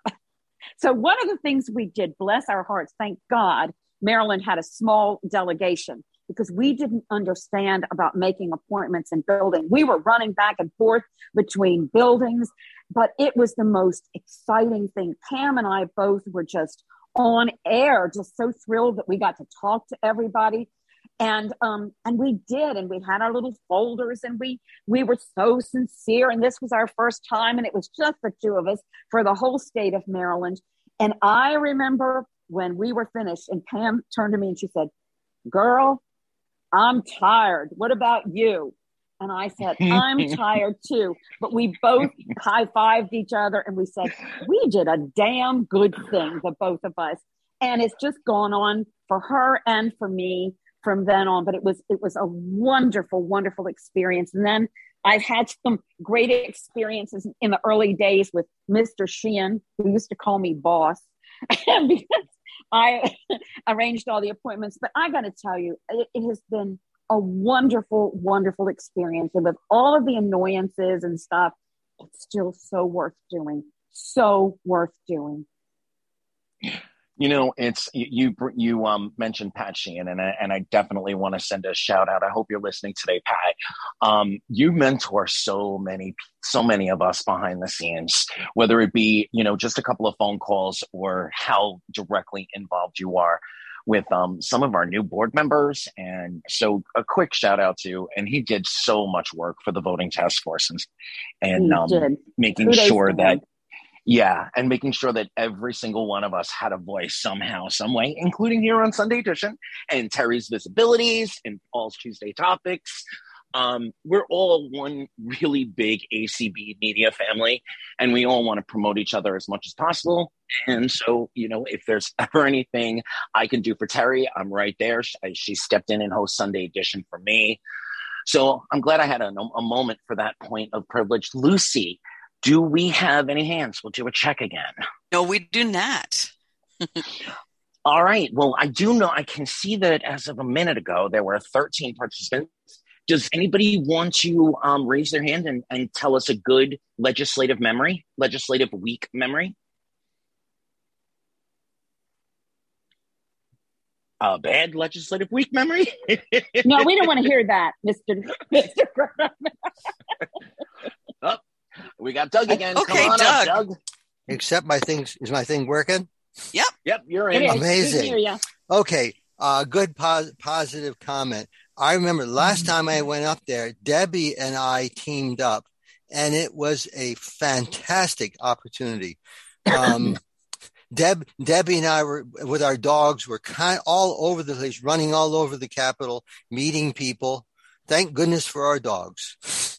But Amen, yeah. brother. it was uh it was and, and funny our dogs got i think more attention than we did by a lot of the Yep. las but um it was a fantastic experience um, i just want to mention i'm at one point i went outside to potty my dog and got lost on the uh, outside in the capitol and i spoke with one of the policemen that was there and he confused the heck out of me um, I finally found a a tourist who was sitting there looking at a map. He was new to the Capitol, and he was able to tell me how to get back into the building. But the um, the experience was wonderful, and I really enjoyed it. I did too, Doug, except for you're getting lost. it was it was ex- it was good though. But I, I really enjoyed working with Debbie and going all over the Capitol that day. It was a you're right. It was a long day, and boy, were we tired by the end of it. See, in the beginning, we didn't have a lot of money, Anthony and everybody. So sometimes two of us would go and we would stay for two days. And for several years, I went with um, Debbie and Mike Dryly. The three of us went and stayed for two days. But then we began to see that we could get more people involved and stay for one extra day. But there were times when the pickings were few, both in Maryland and Florida. And I was up there with one other person and we were intrepid and we saw everybody. But it's so much better now that we have a larger team and can give the wealth of this experience to more people. Awesome. All right. I just heard a hand go up. I didn't Oh, hear who it was, though, well, Lucy. Pat Sheehan. Oh, okay. Hi, Pat. Mr. Hey Pat. there, guys. Hey. Anthony, thank you. First of all, thank you so much for, for putting this together. Yes, I've been listening for the last couple hours uh, because you know we're going to be debating this next Sunday. Uh, you know, I haven't I haven't jumped on, but I appreciate everybody that's uh, that's talked. I'm glad that Penny is out of the hospital and doing better. Yes. Uh, and this has just been, uh, yeah, it's, you know, whatever side you're on, this has just been a difficult, difficult situation. Uh, Debbie, I remember those days. Uh, you were putting together all that stuff in Maryland, and then uh, after that, Al Pietralongo took over, and and those were good days.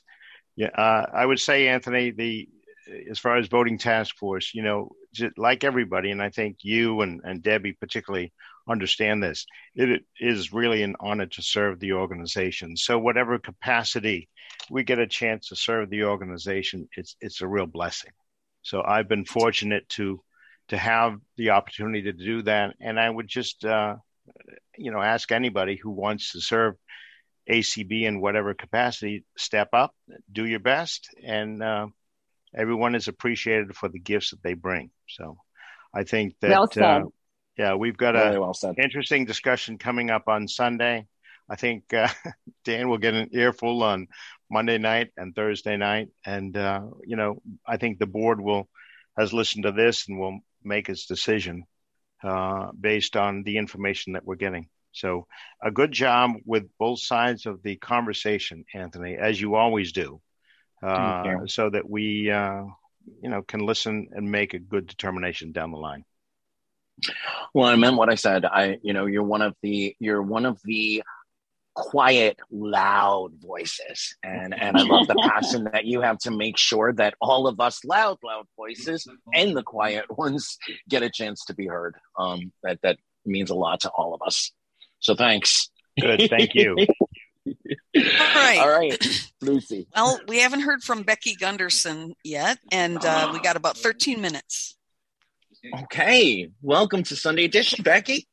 Hi, Anthony. Um, I just wanted to quickly say that I um, thank you for having this, and I'm glad I got to tune in today um, because I've heard a lot of things about um, advocacy in the last few months. I actually made my first call to the Capitol, oh, probably in October to push for some HR bills and stuff, but I've never done that before. And, and the person that was helping me was like, okay, you do this and then you do this. And it was like, that's what I need is that step by step. Um, so I'm kind of looking forward to getting involved a little bit with the uh, legislative and the advocacy part. Um, doing it in person, not this year. Um, so if they do hybrid, which I'm sure they will, or virtual, um, I do plan to participate and I'm excited because it's a different area that I've never been part of. And I know with all of you and your guys' experience um, and expertise, it'll go well. So I just wanted to thank you and, and let you know that um, I support you in the show and, and what everybody's doing. Thanks.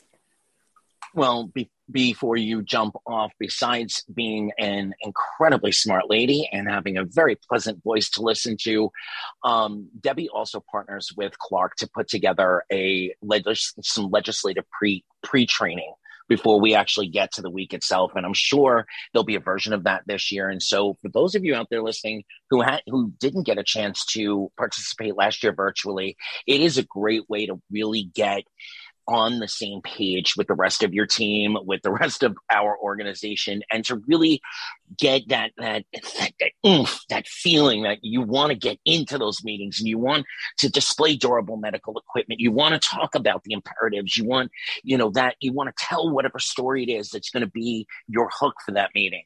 So um, I am really looking forward to what Debbie and Clark put together again this year. Okay, you have 10 minutes and Terry Pacheco. All right. Welcome back, Terry. Hey there. Um, I'm thinking, you got me thinking about some of the legislative seminars of years ago. And, you know, one of the things that I put together back then um, was we would tend to do some kind of an outing or, you know, some kind of a of an evening fun thing. We and did. I remember those. remember we did the. Remember we did. We put Paul Edwards on trial one year, and Michael Yay! did the audio description of it. was hysterically funny. And we remember went we went to that farce of the of the session and one of the songs uh, about about um, how the Congress works, and there was a farce, and it was hilarious. And you arranged that too, I think. Yeah, we did it. We did it twice. We did it once at the Reagan Theater and once over in um, uh, over by the Key Bridge there, um, the Capitol Hilarious. It was the Capitol hilarious. Steps. We it was those. the Capitol Steps. Hilarious. And then uh, we did another one too. And one of the things that we did, the, my first legislative seminar I called, um, I kind of got to know the guy who was the head of disability services at the Capitol, Dave Houck. And I said to him, Would you do a presentation for us? And he did a, a virtual, it was kind of like virtual because we were at the hotel at the time. He did uh, the total description of the rotunda of the Capitol for oh, us nice. as, as, our banquet speak, speaker. And, you know, that's something maybe we should be thinking about doing during legislative seminar and, and leadership conference you know in the evenings maybe we could come up with some really cool zoom ideas that we could do uh, just for some you know for for people to still have the social opportunity that we all miss about not being at whether it's leadership legislative or convention um, I would be glad to try and put something together if anybody's, if anyone involved with legislative seminar now is interested. I think we could. I go to that office ideas. hours meeting, girl, and talk it up, right? Yeah, maybe we should. We also had yeah. some pretty crazy times, like the year. Debbie, remember the year the um, fire extinguish the fire alarms kept going off right through uh, lunch, yeah. and we had to carry all the lunches outside the Dirksen yep. building. uh, yes, I remember that. Of course, you know, when we moved to Florida, uh, we were so busy, we didn't get time to go to those lunches. But a few times I did when we lived in Maryland. They were nice. They, Anthony, they had um, a lunch. It was part of your fee for the day, and you could go to this to the building, the Dirksen building, as Terry is talking about, and you could get a boxed lunch and you could talk to people and you could go on about your business. But in Florida, especially when we were just doing, we didn't have time for that. I said, sorry, we don't have time for that. but it was, a, it was, it was a lot. It was a lot of fun. It really I was. was sitting out in front of the, um, oh, the other one on the Senate side that's gone from me. I can't say the name of it. Hart, the Hart Building, um, with Paul yep. and you and a couple of people, and we all sat was just sat on a wall and ate box lunches in a rush. That's what we did. That's exactly we did. what we, we did. We would be on on the fly through the whole thing, and that's um, right, absolutely. But they, those we had some good times at these sessions, and we can, and I think we could recreate a good bit of it. Um, virtually. yeah, it was it was um, more. Um, it wasn't, you know, everything has gotten big, and that's good, and more people is wonderful but yeah. you know, back in the Maryland days when there are just a few of us, it was a you know, and and it's a bit more intimate, but we can try to create some of that again. And it's great to have all these people so interested. But the good old days were a learning a learning opportunity for all of us, especially me. they me. absolutely were. And back at that time, we used to have between eighty and hundred at legislative seminar. Um, back in the early two thousands, um, right. I think they've got considerably more than that now, which is wonderful. Which is it wonderful. Is wonderful. But uh, I, I, I don't know. I just think that we that we can do some compensating for the lack of social gathering uh, virtually for this year's for this year's seminar if we want to. We'll talk to old President Spoone about that. yeah, Anthony, if there, are no, if there are no more hands up, and we'll ask Miss Lucy but I think it would be very interesting for you to share your memory, one of your most special memories about your, do, when you went up to Capitol Hill. We do have one more hand. Uh, Meryl. Go ahead, Meryl. Um, hi, I just want to tell you guys that I learned so much from you, Debbie, and Al, and Pat, and you are the role models that I have continued to admire and just continue to advocate and, and learn and, and become a better leader from, from all of you. And I, I appreciate it. And um, I love those box lunches also. I was there too. well, there you go. Well, thank you, Meryl. That's Yeah, very you're kind of you to say. And I'm sure there are many people who would say that you are their role model in, in the Maryland environment. Thank so thank you. you very much. You're thank welcome. you. Mm-hmm. Yeah. And you have five minutes, Anthony. So yeah, I'm gonna thank everybody who participated today. I'm gonna thank effusively my co-host Miss Debbie Grubb, um, who I am looking so forward to going through the season with in whatever form the board decides. Um, you know, I mentioned before it was my first legislative experience. It was my first time meeting most of the folks from Florida that I, you know, that I had heard on calls I had spoken to, and I had heard so much from Gabriel. Um, all I, I I really can't say over air my my my favorite memory because um those of you who know Mr. Mikey Wiseman, you know that he's always got a bunch of fun comments. Um, and all I can say is every What happened? What?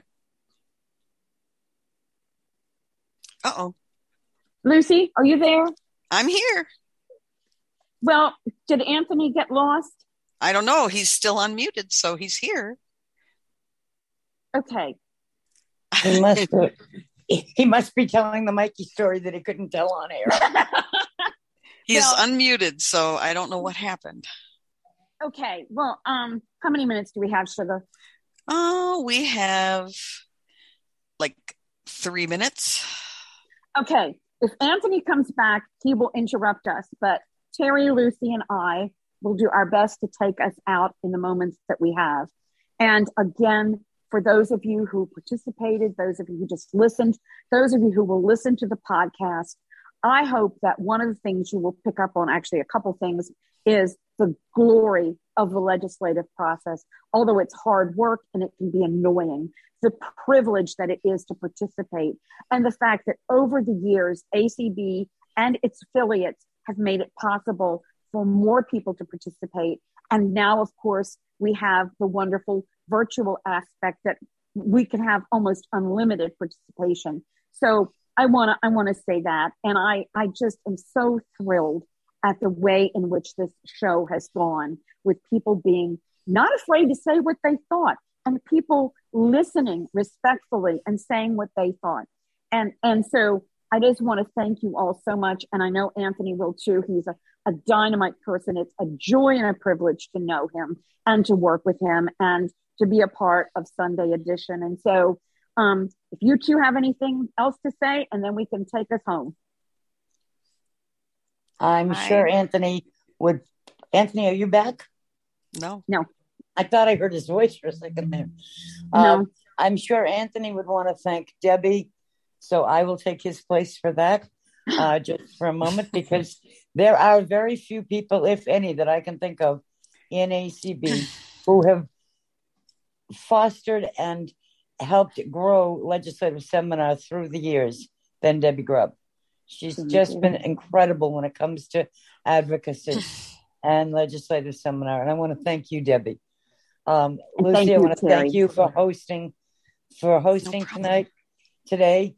And I just want to remind everyone that Anthony has his other and I'm not I'm gonna screw up the name of it, I'm sure. Sunday edition moves on, something like that, about Car- Carcium, which is on Tuesday nights starting at nine o'clock.